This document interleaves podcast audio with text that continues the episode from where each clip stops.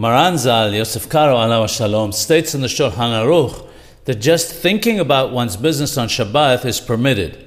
However, because of Oneg Shabbat, the commandment to delight in Shabbat, Shabbat Oneg, it's a muswa not to think about one's business at all on Shabbat. In fact, one should consider all of one's work to be already completed. Hacham Yosef Haim Alav Shalom mentions in Ben Ish Hai that one who thinks on Shabbat about work he intends to do during the week will find that his work will not be blessed. This, he adds, is because he thought about it on Shabbat.